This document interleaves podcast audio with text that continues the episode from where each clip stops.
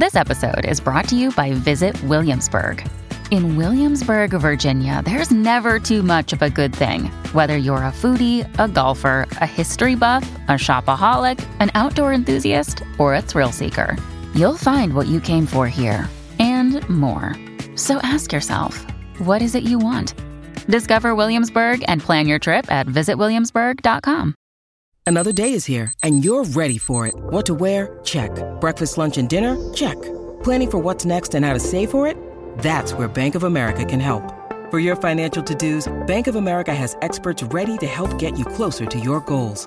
Get started at one of our local financial centers or 24-7 in our mobile banking app. Find a location near you at bankofamerica.com slash talk to us. What would you like the power to do?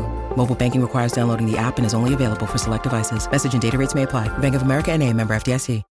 When you need mealtime inspiration, it's worth shopping Kroger, where you'll find over 30,000 mouthwatering choices that excite your inner foodie. And no matter what tasty choice you make, you'll enjoy our everyday low prices, plus extra ways to save, like digital coupons worth over $600 each week. You can also save up to $1 off per gallon at the pump with fuel points. More savings and more inspiring flavors make shopping Kroger worth it every time. Kroger, fresh for everyone. Fuel restrictions apply.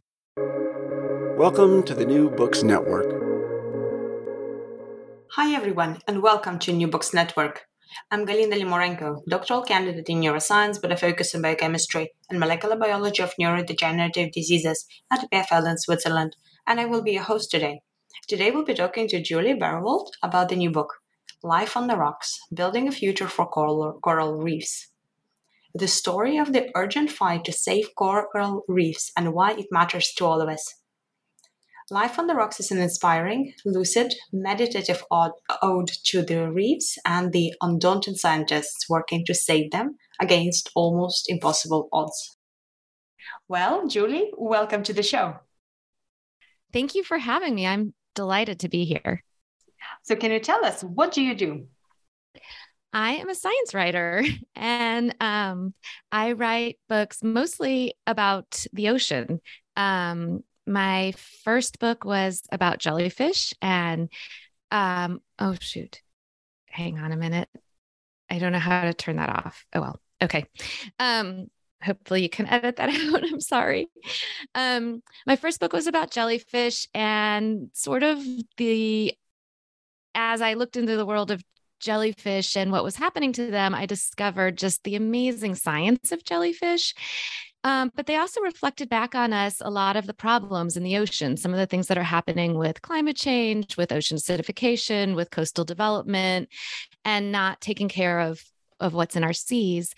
And um, and so that book was was a really f- exciting um, for me to write. It also was the subtitle is The Science of Jellyfish and the Art of Growing a Backbone.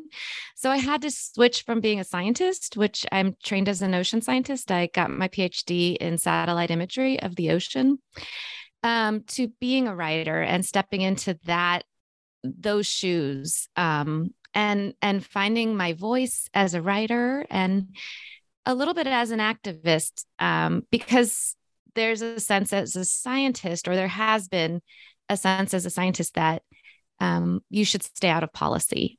Uh, I think that's switching now, and we can talk about that later. But that book was really my first big foray, foray into saying, here's what I see that's going wrong in the ocean. And jellyfish are my muse to be able to help explain that story. My next book is called Life on the Rocks.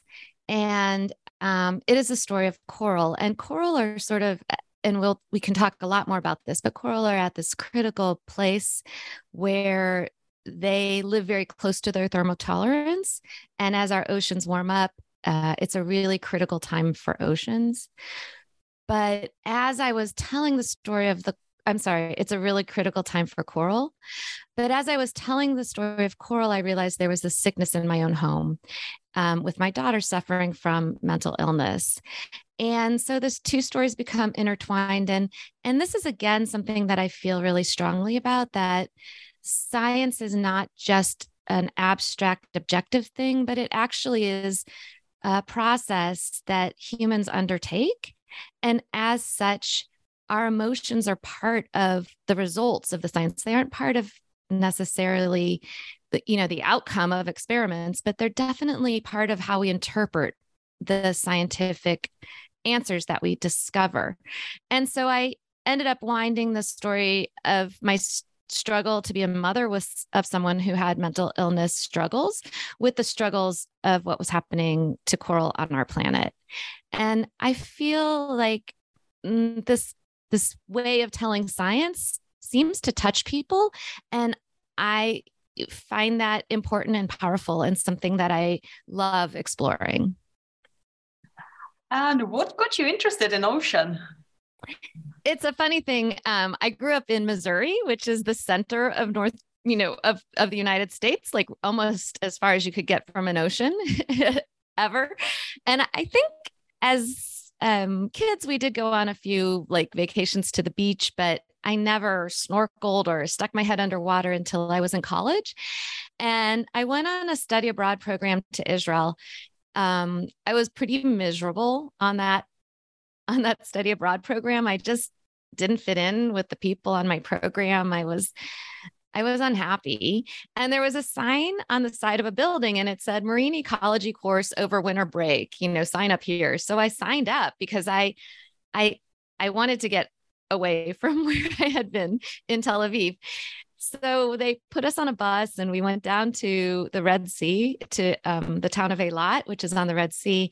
And basically, we got off the bus and they threw a mask and a snorkel at all of us and some fins in a it's a very abrupt kind of Israeli, like no, no instruction way, just like get in the water. So I did.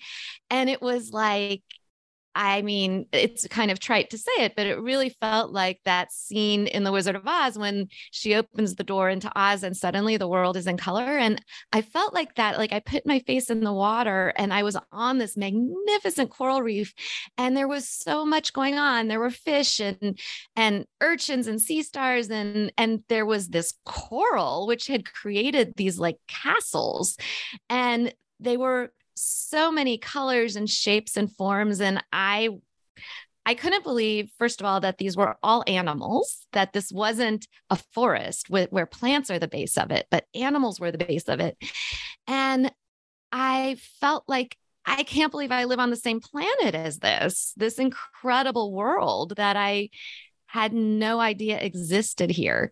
And it changed me. It, it, it changed everything for me. I, I um I finished that course and I said I want to be a marine biologist, which I know sounds silly like a, a lot of people say that, but I I really did. And so I got myself into a bunch of um, marine ecology internships to try to give myself some more basic knowledge about biology. And eventually I got into grad school. But um, I wasn't accepted into any labs that were working on coral, which is really, really what I wanted to study.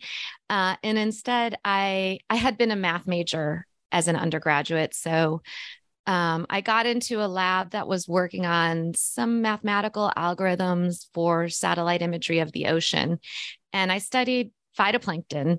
Um, and at the time, we didn't know, we knew already that carbon dioxide was changing our planet. Like this was the 90s. Um, and it was very clear. Scientists had established that carbon dioxide holds heat, and we were pumping carbon dioxide into our atmosphere from burning fossil fuels. But the question was, how much is the ocean buffering for us from that? There's a ton of phytoplankton in the ocean that perform photosynthesis. So they take up carbon dioxide and mix it with water and light and make sugar. Um, but what is the amount of that? We didn't know. So that's what I was working on. And it was the first time we had these satellites that could look at the ocean and show us just kind of how green the ocean is, which is a proxy for photosynthesis. And um, and so it it turns out that about um, between a quarter and a third of the carbon dioxide that's emitted from fossil fuels is absorbed by the ocean. And so we are, you know, we benefit from these this photosynthesis that's going on out in the ocean.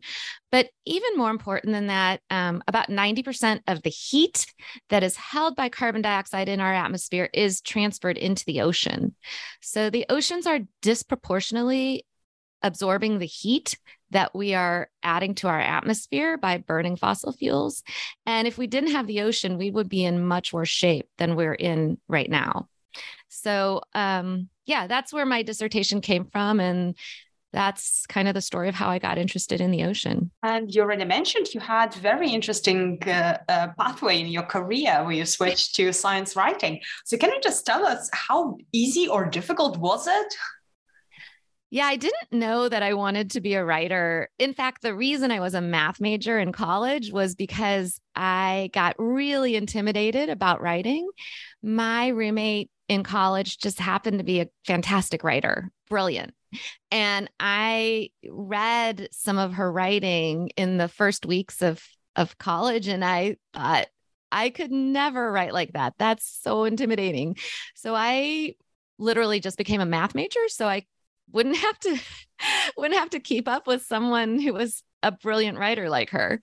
Um, I, I said, I'm never going to write another thing. I'm just going to do math equations. Um, which looking back was really a waste of opportunities to have professors help me become a better writer. But um, so I did become, yeah, I became a math major and I said I was never going to write again. And then I got my PhD in a, something that was pretty mathematic. But then I fell in love and got married, and my husband wanted to move to Austin, Texas, which is where we still live. And so I did have a postdoctoral fellowship and I brought it with me to to the University of Texas, but um, I during that postdoc I realized I was really not that great at math either either. I wasn't that great at pushing forward these algorithms on my own. And I th- this is true. I was in a yoga class and I was really contemplating whether I should continue to be a scientist or not. And there was a woman in the class who was working at this textbook company and it was really innovative. It was all online and it used lectures that were video lectures and used um it used like cartoons and um yeah, graphics to to tell the stories of science in these textbooks. And I thought, wow, that seems kind of cool. So I applied and got a job there. And that's where I learned how to write. Um, because working in textbooks, you have to learn how to use words really efficiently and to never waste a word. You don't have that much space and you really want to be as clear as you can. And I also got to um, learn how to be creative because we had all these animators who worked with us. And I loved it. I loved telling science stories in ways that were interesting and fun and creative and and I I realized like that was what I wanted to do. And so then I started slowly to write stories for magazines and then eventually, you know, I made this big decision to write um, books. And what would you say to our student listeners and maybe early career researchers that might be contemplating uh, sort of the path that you've taken? Practice, um, practice writing. So I, you know, like I said, I was, I had let all my writing skills go really, really rusty during grad school and during college, really. Um, and it wasn't until I started practicing writing that I learned how to do it. So in those years when I was when I was um, still working at the textbook company, and I, I worked at a couple different textbook companies. Um, and then when I was writing magazine articles, I started writing a blog. And I don't think blogs are very cool anymore, but I'm not sure about that. Um, I actually still have the blog, so so I don't know if anyone reads it, but I did commit to writing a blog every month um, and publishing it on my website. And I found the practice of finding like one story that I found really interesting in the science world um, and then turning it into something that I thought other people might want to read and that would be entertaining. Really good practice. And I committed to like publishing once a month. And you know, I'd be sometimes writing on like July 31st at 11:51, like trying to finish it. Even knowing no one may read it, but just committing to doing that once a month was great practice. And I think um, in doing that, I learned to find a voice that I found interesting myself. You know, I I've practiced being funny and and practiced being a little heart wrenching, gut wrenching. I practiced, you know, writing with emotion about things that were scientific. And and so I that's my biggest advice is practice. And if you can practice with someone else, that's also a good thing. I also joined a writing group and we would meet every Monday night. And each Monday, someone would s- submit one piece of writing. And my, um, yeah, and that was another great way to practice because I was not only forced to submit once every six weeks, there's six people in my group, but, um, you know, I got to read other people's work and read it critically and try to come up with constructive criticism for them. And that's a great way to learn as well. Oh, that's an excellent advice. Okay, so your latest book is The Life on the Rocks Building a Future for Coral Reefs. So let's dive in. Oh, sorry for the pun. let's dive I love into the pun. the. It's, great. and can we start with the very basics to make sure that everybody is on the same page? So, could you describe what exactly are corals? Yeah, so coral are amazing. Um, they're animals, like I said, and they're really a way to picture it is a sea anemone or a jellyfish turned upside down. And those are actually a coral's first cousins. So um, they're all part of this group called Anthozoa, which means flower animal. And they're very ancient forms. They only have two um, cell layers. We have three. So we have an, you know, an, an endoderm, which lines our gut, and a um, exoderm. I, it's not the right word. Endoderm, but sorry, I screwed up there. But anyway, we have an outer skin layer. Um, and then we have a mesoderm, which holds all our organs. Well, the coral, jellyfish, and sea anemones don't have that middle layer. So they just have two cell layers. So they're very basic animals. They also don't have a full gut, they have one hole that's surrounded by tentacles, and that acts as their mouth. Um, they take their food in, they sting it with stinging cells. And these stinging cells are just absolutely phenomena of the biological world. Um, they are little capsules which have sort of a wound up weapon tubule inside. Um, they have a little trapdoor that opens when there's a plankton nearby. And then the weaponry fires out of the stinging cell at 5 million times the acceleration of gravity. So if you can imagine dropping a pen, you know, down onto a table, that's 1g, that's the acceleration of gravity. But the stinging cell fires 5 million times faster, which is the fastest motion in the animal kingdom that we know of. And I just did some fact checking on this. so I know it's true for a story I wrote about jellyfish. Um, and so jellyfish, the anemones, and coral all have these stinging cells. It, it's what unites them in this phylum called Cnidaria.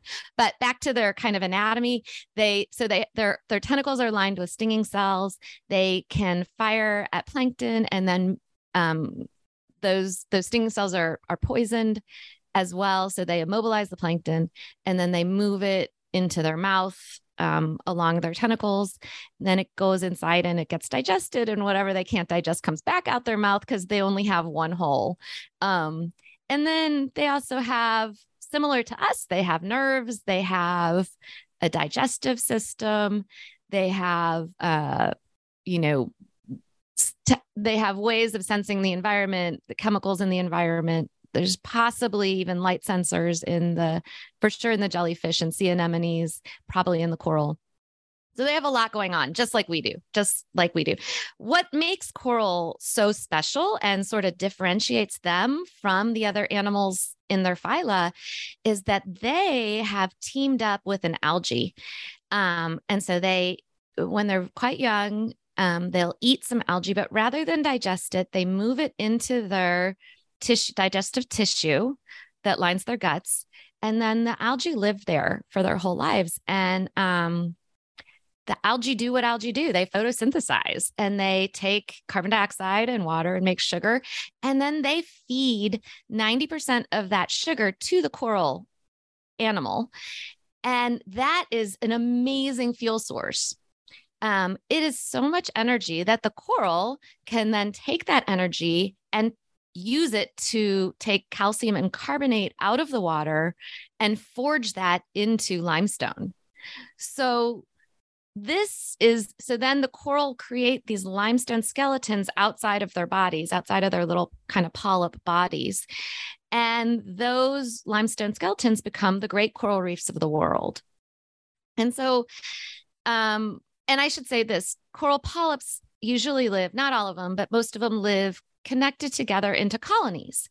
So it's like a bunch of sea anemones that have glommed together and they share um, they can eat plankton and they do eat plankton and they share that nutrition among the, the many polyps but they get really most of their energy from the algae that live in their tissues and and um and then they build these these skeletons around themselves for protection and then those skeletons form these great brilliant architectural wonders that are the coral reefs of our planet.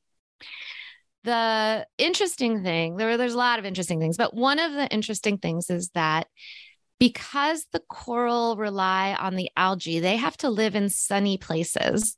And so they tend to live in the tropics which are the sunniest places on our planet and and have the longest day lengths and they also have to live shallow shallow in the ocean because the ocean the water itself absorbs light.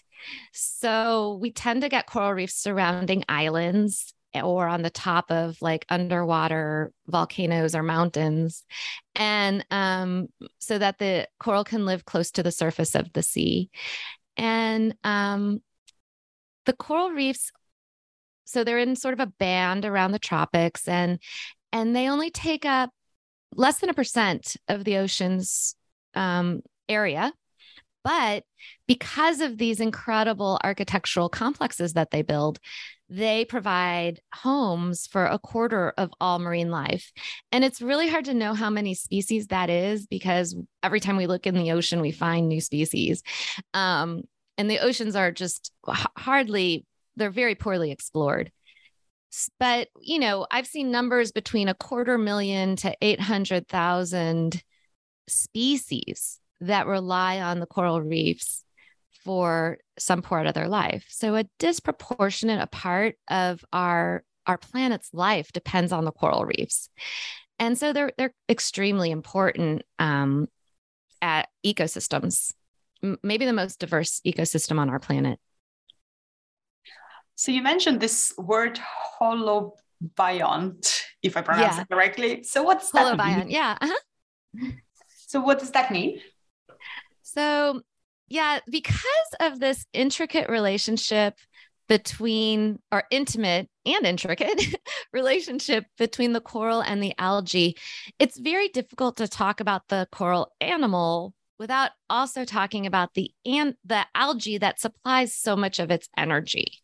And and so people have scientists started talking about this holobiont, which means the whole creature, animal, and plant combined in when you talk about coral. And and actually animal plant and mineral combined when you include the coral's skeleton that it builds.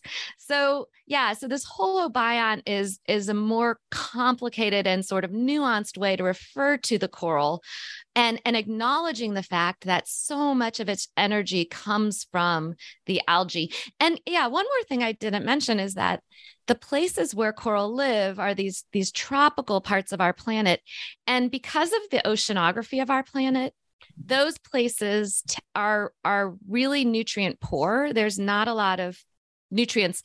And what i mean by nutrients are are fertilizer. So um, you can think of places that have a lot of nutrients as like a, a jungle forest where there's lots of leaf litter on the floor and that gets broken down by bacteria into the fertilizers that then the trees use to grow.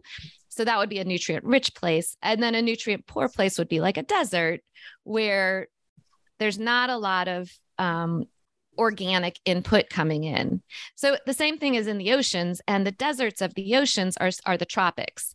And that's because the ocean is sort of a two layered system. The surface layer is where the sun is, because, like I said, the light doesn't permeate to the depths of the ocean. So um, that's where the phytoplankton are. But then when they die, or when everything dies in the ocean, it, it sinks down to the the bottom, which is the the deep layer, and that's where bacteria work on it and break it down into nutrients, into its its fertilizer form. So that's nitrogen and phosphorus mostly that we care about. And th- there's no way to really get that nutrient rich water from the deep water up to the surface where the phytoplankton need it to grow, except for ocean currents. And because of the way that ocean's currents work, those these places called upwellings, they mostly exist in the temperate regions. And that's why a lot of temperate regions are where we find the biggest fisheries. But in the tropics, um, there's not a lot of upwellings. So they're very nutrient poor. And the way, and this this is kind of part of what makes the algal coral symbiosis so cool, is that the algal waste products, which are nitrogen and phosphorus, can be fed directly to, I mean, sorry, the coral's waste products, which are like P, I guess, which is nitrogen, can be fed directly to the algae, which needs all that nitrogen in order to grow. Mm. And so, um, and so they've they've shrunken the whole ocean's uh, circulation system to just being within that single little animal plant symbiosis. And so the coral waste go to the algae, which it needs in order to grow. And then the coral photosynthesizes and gives its sugar to the coral, which it needs to grow. And so they've solved the problem of, of, of this nutrient poverty by teaming up. And then that became the great coral reefs of the world. Uh, so yes, so the holobiont, uh, if we consider it as this this incredible algal coral symbiosis, we we really have a better understanding of what the coral are doing out there, and um and so it, it's it's a really useful way for for scientists to think about it. So, what are some of your favorite coral reefs around the world? Well, that Red Sea, uh, the Red Sea reefs are are it will always have a piece of my heart because those were the first ones I saw and the first place I saw that great diversity. And and they, you know, it's really cool because they and I actually don't even talk about this in my book because there just wasn't room to talk about everything, but those reefs could be some of the last surviving reefs on our planet. Um, they are preconditioned to handle warmer temperatures because the Red Sea corals um, arrived there kind of recently, and they had to pass through a, a period of real warming in order to establish themselves in this in the shallow seas. Um, and so it turns out they're really thermally tolerant. Um, I guess one of the things I haven't talked about yet is that when the seas warm by a degree or two uh, for for an extended period of time, this incredible symbiosis between the coral and the algae breaks apart. Mm. And we still don't understand exactly why, but the algae will leave the coral. And we don't even understand the trigger. Like, who says, is it the coral saying, I'm warming up. I'm not feeling good. I'm feeling stressed out. I don't have the capacity to deal with anything besides myself right now. And it's, it feels this infection sort of by the coral, by the algae and says, get out. Or is it the algae that is kind of like, it's warming up. I'm not being fed as much nitrogen as I usually like to be fed by the coral. And this is not a good place for me to be anymore. I'm going to, mm, I'm going to alert the coral's immune system that I'm here and get kicked out because it's it's better for me to be out in the ocean than in this coral that's clearly getting sick. So we don't know which of those two things are happening, but it, that's the big problem for coral around the world right now. And um, we can talk more about that. That that's called coral bleaching because when the algae leave, they take their color with them, and and the coral is left looking cl- clear, just a clear piece thin two layers of tissue on top of this white skeleton. And so the coral are bleached. Um, they also lose their nutrition that the algae used to feed them and they start to starve. So if the symbiosis can't be reestablished, the coral die. But in the Red Sea, one of my favorite reefs in the world, um, the coral are a little more thermally tolerant. The coral symbiosis with the algae seems to last a little bit longer. Um, also, it is pretty far north as far as reefs go. And so it's possible that Red Sea Reef may be one of the last reefs on our planet. Another really amazing thing is that the next uh, IPCC, International, what does it stand for? International, no, inter interglo yeah mm-hmm. intergovernmental panel on climate change. Uh-huh. um the next meeting will be in sharm el sheikh egypt which is just on the edge of the red sea where these incredible corals and coral reefs they're really diverse. There's probably 400 species of coral that live there. So just miles away from that reef people will be deciding on the future of coral reefs. So they're actually in a very interesting place politically in this moment as well. Um, Let's see. Other reefs I love are, uh, well, the Coral Triangle. In um, the Coral Triangle is this place between um, Indonesia, the Philippines, and Papua New Guinea. And it's it's not exactly a triangle, but it's kind of a triangle shape. And that is the highest diversity of corals in the world. So somewhere around six or eight hundred species of coral live there and it's magical. It's it's just an incredible place where the coral are vibrant and colorful and beautiful and you just see something different every time you dive on those reefs. And then the last place to mention is probably the great barrier reef off of the east coast of northern australia. And um, that's the largest barrier reef it's the largest reef on our planet it's actually made up of 3,000 smaller reefs. It's 1,400 miles. So something like 1,800 kilometers, 1,900 kilometers long. And for, for comparison, it's the size of Italy. Um, and, and it's, it's so big, you know, it, you have to almost remind yourself that these small little coral polyps and their algal symbionts uh, created it that they built it up, you know, molecule by molecule. Um, it's bigger than anything we humans have ever built. It's just this massive structure that you can see from space. And so, just for its very mm, existence, it's definitely on my favorite list.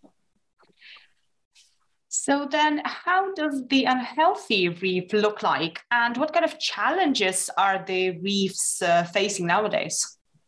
Yeah. So climate change is definitely the number one challenge. Um, we, I described what bleaching is, and bleaching happened to coral throughout history.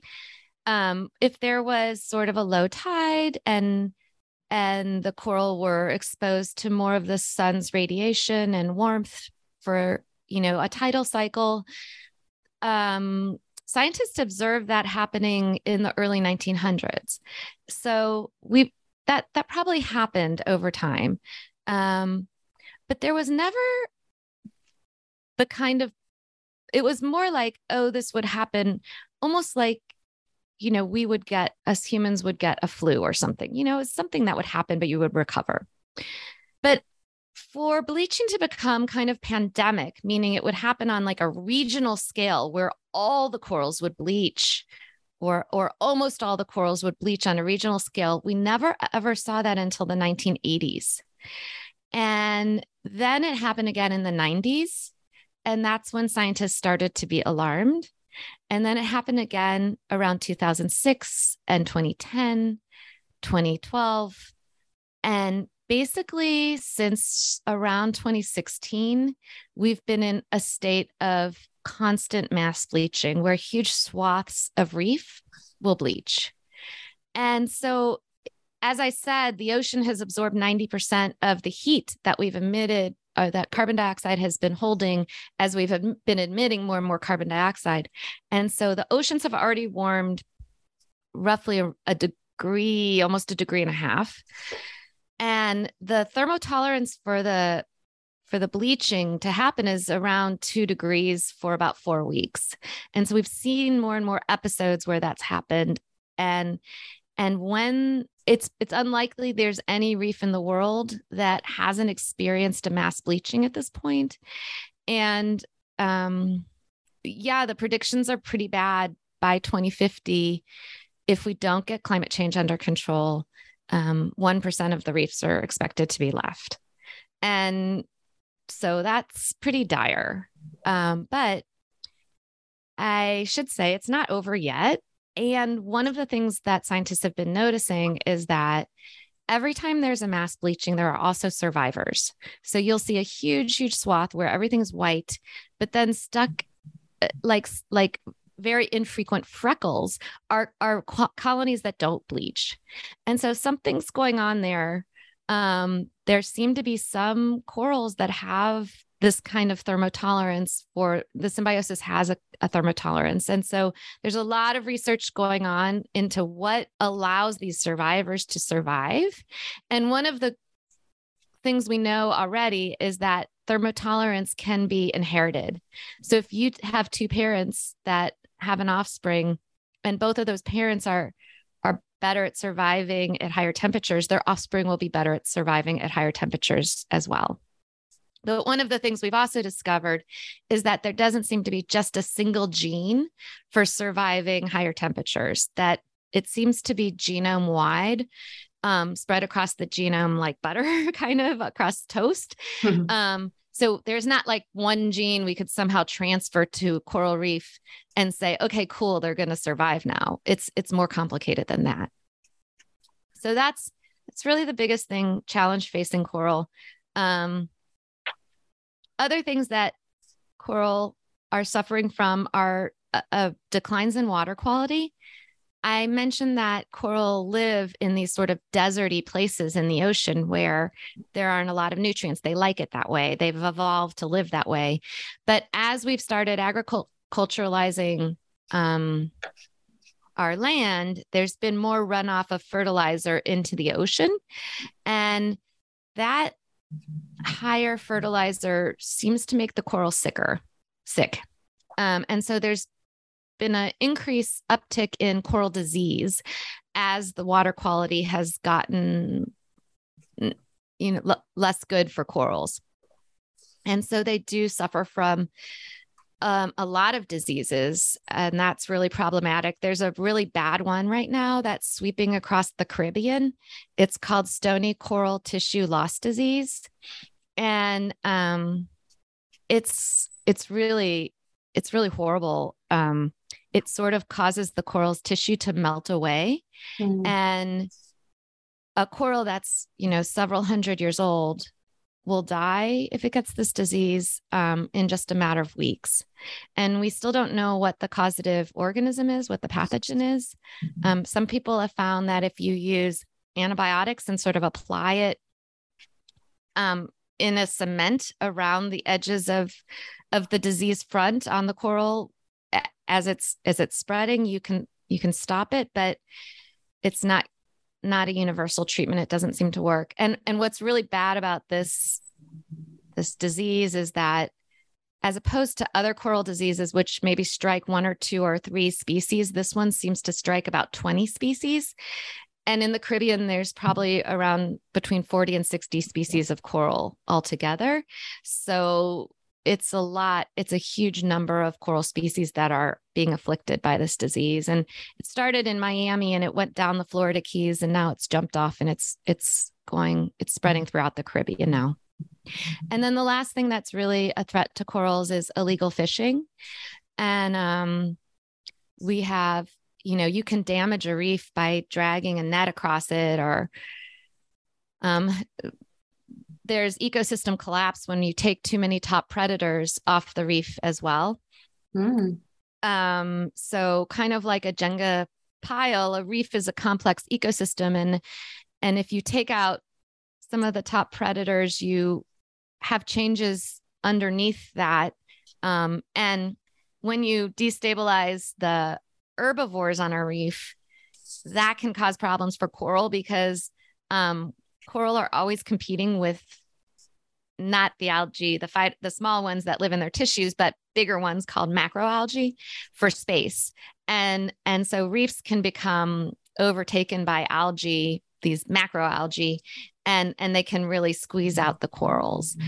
Um, and then there's a, another problem in in a lot of uh, developing countries. There's a problem with blast fishing, which is where um, fishermen who are who are driven to do so through poverty and other forms of corruption that keep them from making a fair living will use um, bombs to fish um, because it's cheaper and quicker.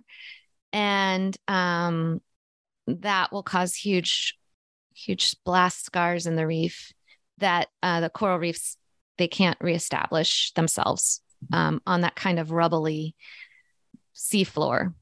And that that was a, a problem i saw a lot when i was in indonesia diving in the coral triangle. Yeah this is truly heartbreaking.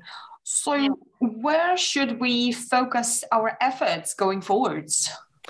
I think you know our, our biggest efforts really ultimately the story of the coral reef is a climate change story.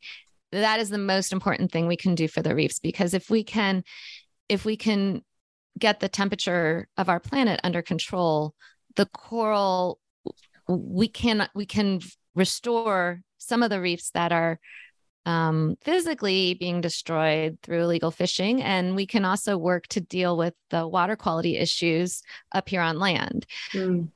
That's that start up here on land. But if we don't deal with climate change, it's going to be a really all of these other things are going to be really difficult um, to to have a, a major impact on the reefs.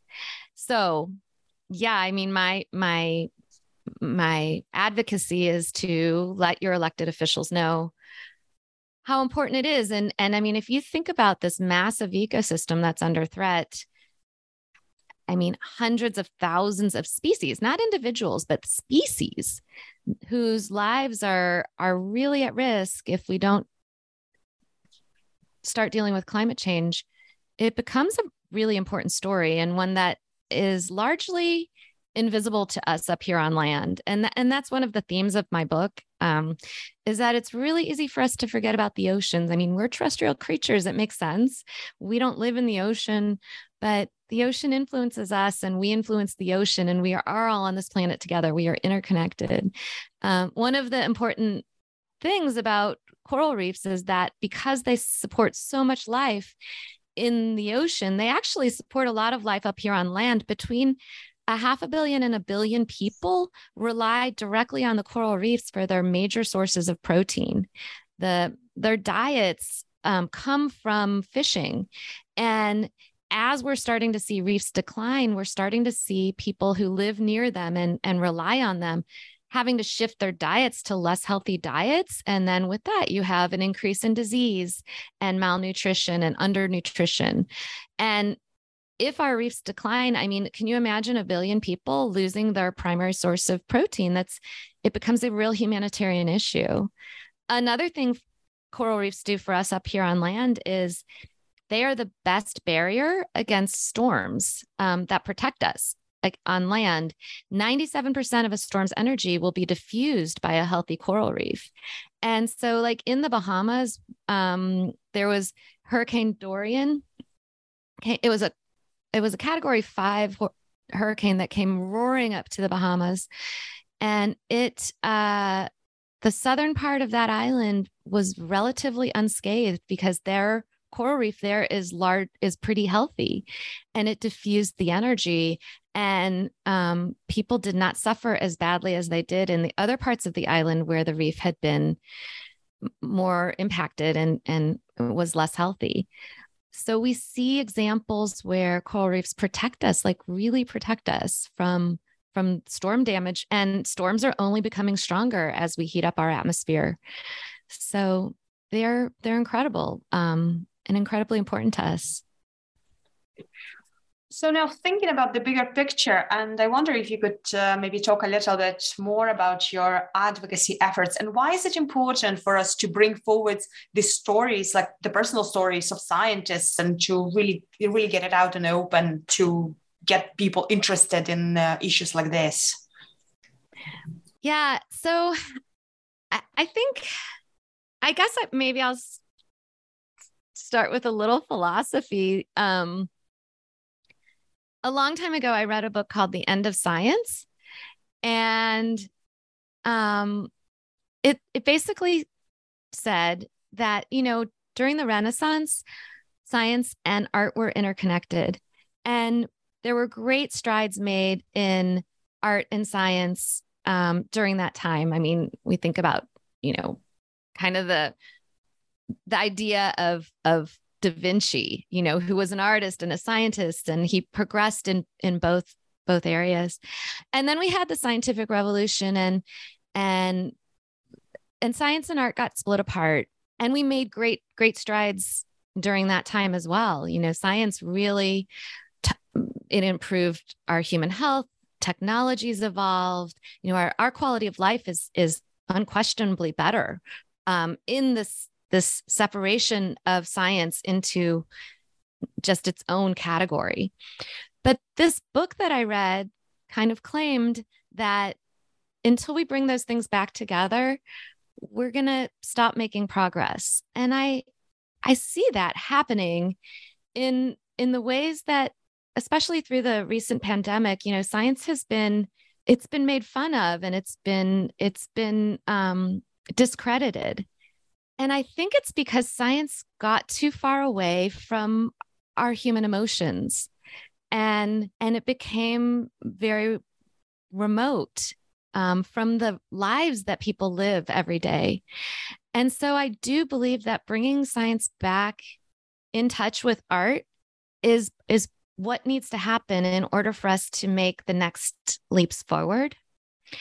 And in my own in in the book in and it was almost like a microcosm of this. Um, when I started writing about coral, my daughter started getting really ill, and I could we couldn't understand what was happening. She she distanced herself from all her friends. She started failing school, like not just a little, but a lot, and and she she just was shutting down. And um, I was keeping a journal of everything that was happening to her because it was so alarming, and I was so confused and, and I didn't know what was happening to her at the same time that I was working on these stories of coral.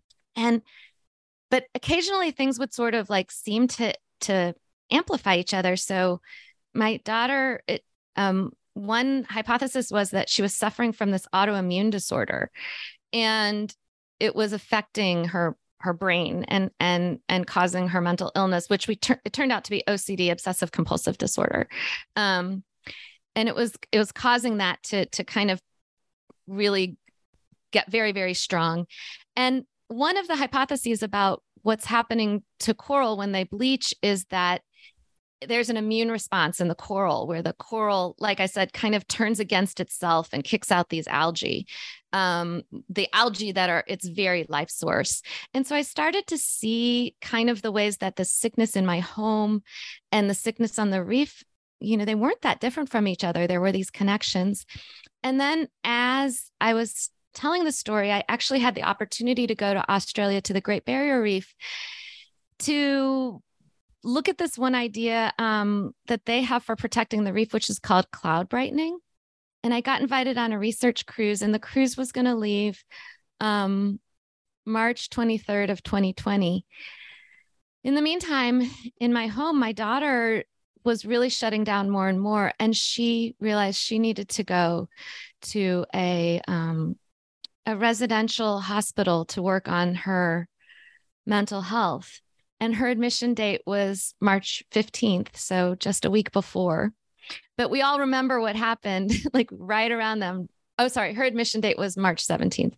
But on March 15th, we all remembered, or at least in the United States, we shut down on March 15th.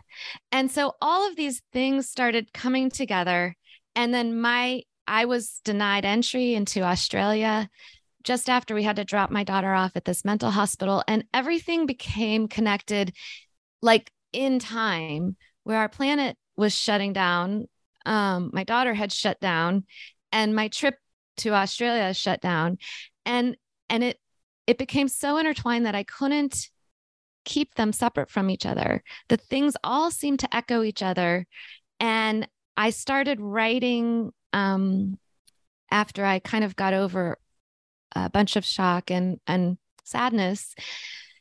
Um, I I started writing and it was all connected together and these stories seem to amplify each other. And i i sent some of that writing to my agent or sorry my editor and i was like what do i do? Because these stories that were separate like what was happening with my daughter and what was happening with the coral reefs they've come together and i can't separate them again. And my aid editor was like this is some of your most powerful writing and let's find a way to make this work in the story of the book. And so we did. And i think it did work and I think that finding these connections between things that are largely invisible, mental illness is so invisible. Like you, if you looked at my daughter, you wouldn't have known how much she was suffering. Like I said, terrestrial creatures, we often just forget about what's happening beneath the waves. But these things are so foundational. Everything rests on our mental health, everything rests on the coral reef's health in the ocean. And so with without them, you know, it just like basic survival becomes just nearly impossible. So the stories come together and I hope they amplify each other.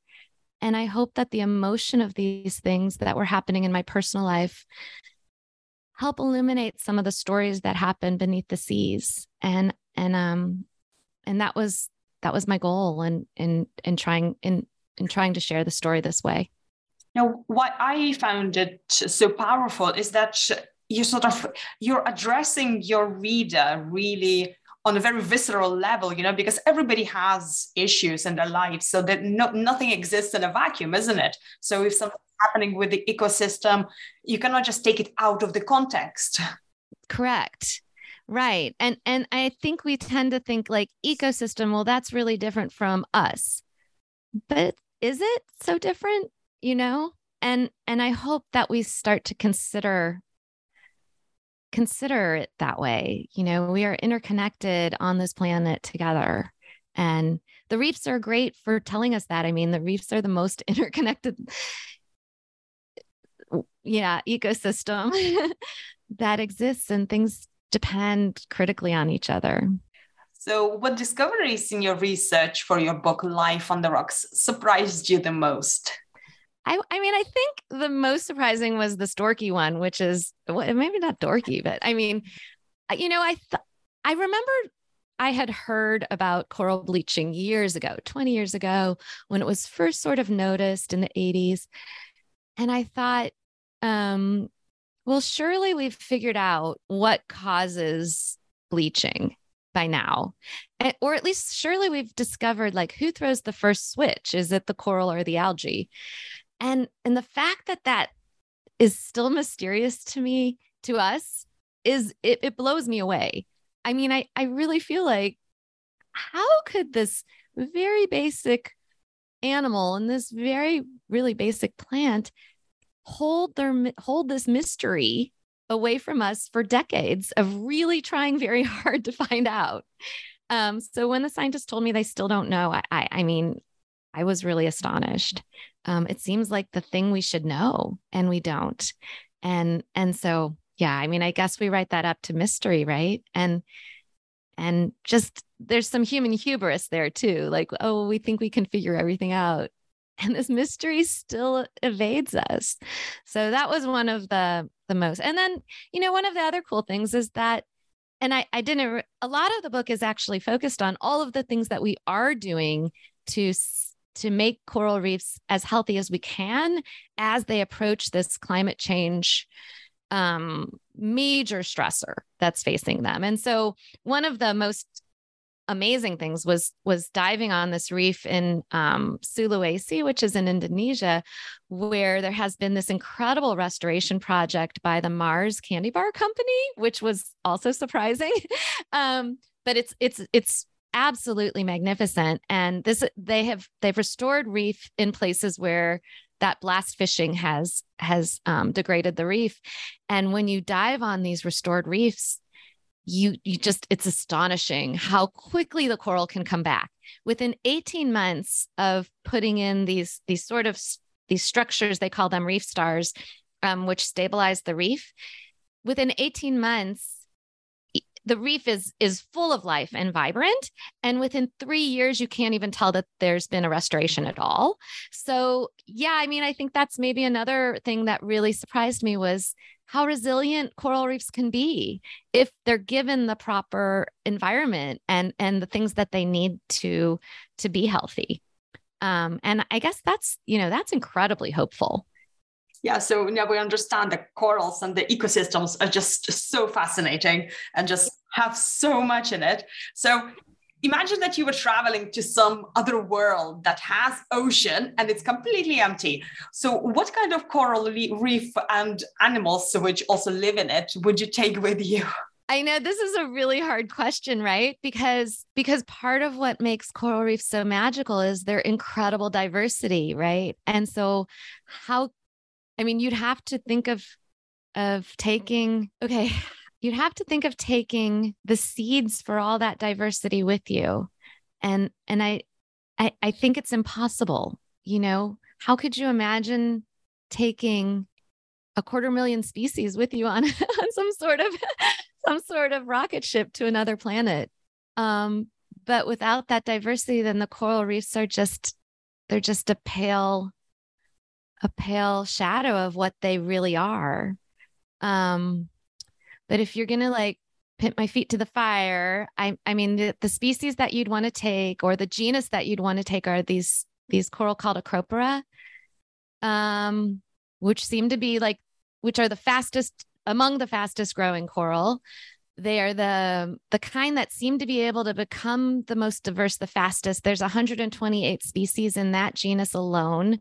So if you took a few of them, hopefully they could like divide, you know, really proliferate fast. You definitely need to take some herbivore fish with you to eat. Um, well, maybe you wouldn't have algae, so you wouldn't need the herbivore fish, but I have a feeling the algae would somehow show up somewhere along the way. Yeah, you need some big predators. You need some parrotfish. I don't know how you could do it without it. like I think there was an effort um in the 70s this thing called biosphere where they tried to make a coral reef in the middle of the Arizona desert and the whole thing collapsed. So, you know, maybe that's the lesson is like we've got this thing here, you know, we've got this incredibly priceless treasure here on our planet. So let's just take care of it here you know trying to recreate it somewhere else seems it just seems impossible that's but, it exactly yeah. Yeah. Just one one we will have one planet so we need to take care of it. Yeah. And it's full of so much treasure that i feel like we don't we don't acknowledge how much treasure already lives here. Um i don't want to go to a dead dusty cold planet you know? Like let's take care of what we've got here. There's so much, so much richness. Well, this has been a truly fascinating discussion. So, can you tell us what are you currently working on and what will be your next project? Okay, this is a kind of scary thing for me to say, but um, what I'm working on now is fiction, which is really like out of my um, out of my comfort zone and I I never expected to be able to do it. But the story came to me and um I I mentioned brief oh my gosh, I don't know. I'm so sorry. Um I mentioned briefly that I was um invited to go on this on this research cruise to do this thing called cloud brightening in Australia. And the idea is that um, marine clouds are not as bright um, as clouds over land. And if we could brighten them up a little bit, we could reflect a little more solar radiation to outer space. And underneath those more bright clouds, you can have some local cooling of around a degree or two, which is just what the coral need, right? To escape from coral bleaching. So they were doing this experiment where they were uh, aerosolizing, taking seawater and aerosolizing it and making it um, letting the salt crystals from seawater float up into the low lying clouds and basically making those clouds a little more glittery, which reflects sunlight away from the reef. And this idea um, is is kind of remarkable. And there are some scientists who've done some calculations and they've found that we could actually keep our planet um, at a degree and a half warming if we were to employ cloud brightening around the world. So, the fiction story I'm writing right now is where a 16 year old girl um, is just like fed up with the nations of the world not actually taking action on climate change. And she develops a cloud brightener and spreads the idea around the world to these small island nations that are most at risk from climate change. And um, the planet actually starts to cool. And then the nations of the world take notice and they see this discrepancy between the carbon dioxide coming into the atmosphere and the temperature of the planet starting to fall. And uh, it becomes a little bit of a thriller at that point where um, everyone's trying to figure out what's happening.